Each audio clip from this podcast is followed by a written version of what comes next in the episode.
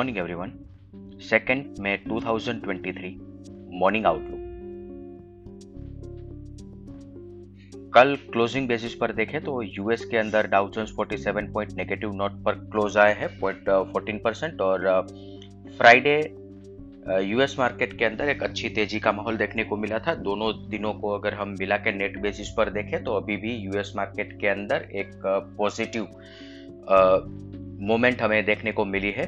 और दो important development है, एक तो तीसरा बैंक एफआरबी को रेस्क्यू किया गया है, और अब मतलब के फर्स्ट रिपब्लिकन बैंक को जेपी मॉर्गन ने परचेज कर लिया है।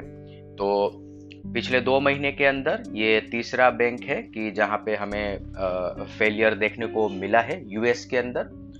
और कल यूएस के अंदर एफओएमसी की मीटिंग है जहाँ पे 86% मार्केट पार्टिसिपेंट्स एक्सपेक्ट कर रहे हैं कि 25 बेसिस पॉइंट रेट हाइक आने वाला है। 4 मई को हमारे यहाँ पे ओपनिंग में इसका हमें इम्प्लीकेशन देखने को मिलेगा। अभी आज एशियन मार्केट की बात करें तो चाइनीज मार्केट के अंदर ट्रेडिंग हॉलीडे है, और बाकी एशियन मार्केट में Hang Seng 108 point negative note पर ट्रेड कर रहा है 0.57%, और निकाई 21 पॉइंट नेगेटिव नोट पर ट्रेड कर रहा है 0.07%। एसजेएक्स निफ्टी फ्राइडे और मंडे दोनों दिनों की मूवमेंट को अगर हम डिस्काउंट करके कैलकुलेट करें तो अभी 128 पॉइंट पॉजिटिव नोट पर ओपनिंग का इंडिकेशन दे रहा है 0.70%। अदर असेट क्लास देखें तो Brent crude 79.35, USDINR 81.78, India 10 year bond yield 7.11, US 10 year bond yield 3.55, dollar index 102.03, gold 1990।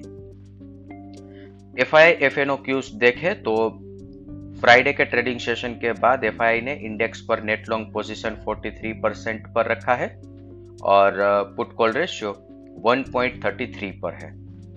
Cash segment के अंदर कंसेक्यूटिवली FII के द्वारा अच्छा बाइंग किया जा रहा है। 3000 करोड़ के ऊपर का बाइंग फ्राइडे के ट्रेडिंग सेशन के दरमियान हुआ है। और दूसरा इंपॉर्टेंट पॉइंट है कि इवन डोमेस्टिक इंस्टीट्यूशनल इन्वेस्टर्स कोई बड़ी मात्रा में सेल नहीं कर रहे हैं। इनफैक्ट फ्राइडे उनका फिगर भी पॉजिटिव साइड पर है।